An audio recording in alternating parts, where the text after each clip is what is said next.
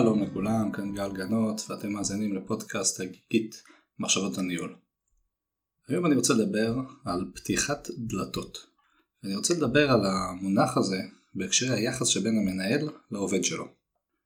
עכשיו אני אתחיל מזה שמי ששומע את הפודקאסטים שלי יודע שאני מדבר לא מעט על זה שהמנהל צריך לתת לעובדיו ולאנשיו להתפתח בעצמם, להתקדם, לעשות טעויות וללמוד מהטעויות שלהם, להעצים אותם. זאת אומרת, יש איזה יחס כזה של אמון שאתה נותן לעובד לעשות המון דברים לבד. ואז נשאלת השאלה, איפה המנהל צריך דווקא להיות אקטיבי? כלומר, מה הפעולה שהמנהל צריך לעשות עם כל העצמה הזאת שהוא נותן לעובד? ולזה אני קורא פתיחת הדלתות. כלומר, בעיניי, המנהל צריך להסתכל על העובד שלו, להבין, או לנסות להבין, לאיזה כיוונים העובד יכול וצריך להתפתח, ואז לתת לו את הבחירה ללכת באחת הדרכים האלו. יש פרק אחר שדיברתי על בחירה, לפני כמה שבועות, יכולים לחפש אותו. כאן אני רוצה לדבר לא רק על תהליך הבחירה של העובד, אלא בעצם על פעולת פתיחת הדלת הזאת.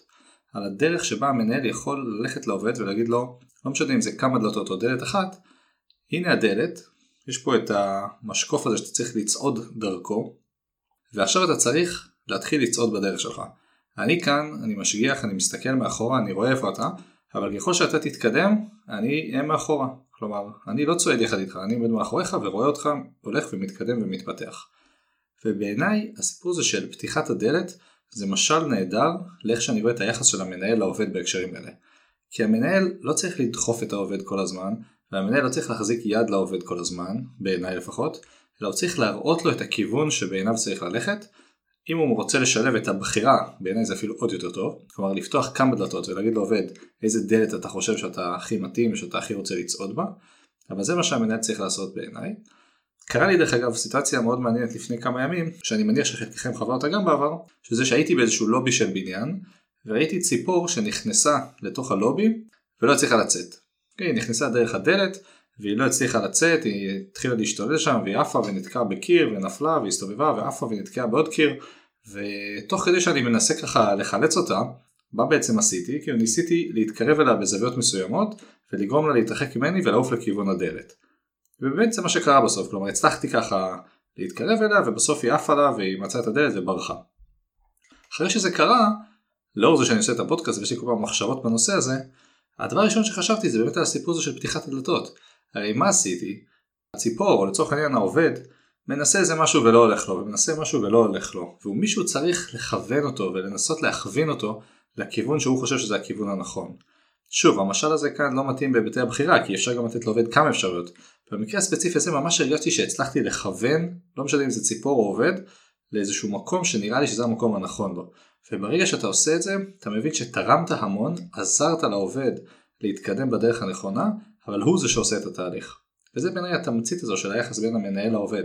אתה מראה לו את הדרך, אבל אתה נשאר מאחורה כדי שהוא יעשה את הצעידה הזאת לבד, ושהוא באמת יתפתח ויחווה על בשרו את כל הדברים שיהפכו אותו לעובד יותר מוצלח, ובאמת ככה הוא יוכל להתקדם גם במסלול המקצועי, וגם אולי לכיוונים אחרים אולי יותר ניהוליים. עכשיו כמובן שיש סכנות, זה שאתה מראה לו את הדרך ואתה נותן לו ללכת בה, כי העובד יכול ליפול, העובד יכול לטעות, הוא יכול לעשות דברים לא נכונים, ועל זה דיברנו בלא מעט פודקאסטים בעבר. בשורה התחתונה, אני חושב שהעצמה הזאת של העובדים ולתת להם את היכולות ואת האמונה העצמית הזו, זה אחד הדברים הכי חשובים שהמנהל צריך לעשות, ובעיניי, אם כל אחד מאיתנו כמנהל יבין שהתפקיד שלו הוא לפתוח את הדלתות לעובדים ולתת להם לצעוד בהם, אני חושב שעשינו קפיצת מדרגה ואיזשהו צעד מאוד גדול לקראת העלאת המוטיבציה שלהם, שיפור התפוקה שלהם, ובסופו של דבר הצלחה של כולנו וגם שלהם בצורה פרטנית.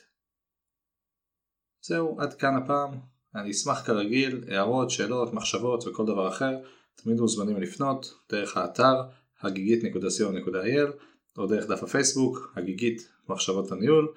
כרגיל, אני מזכיר שוב, מי שמתעניין בסדנאות יותר פרקטיות ויישומיות, מוזמנים לקרוא על זה באתר על הסדנאות הקרובות, אשמח מאוד לראות אתכם גם שם. אז תודה לכם, ונתראה בפרקים הבאים.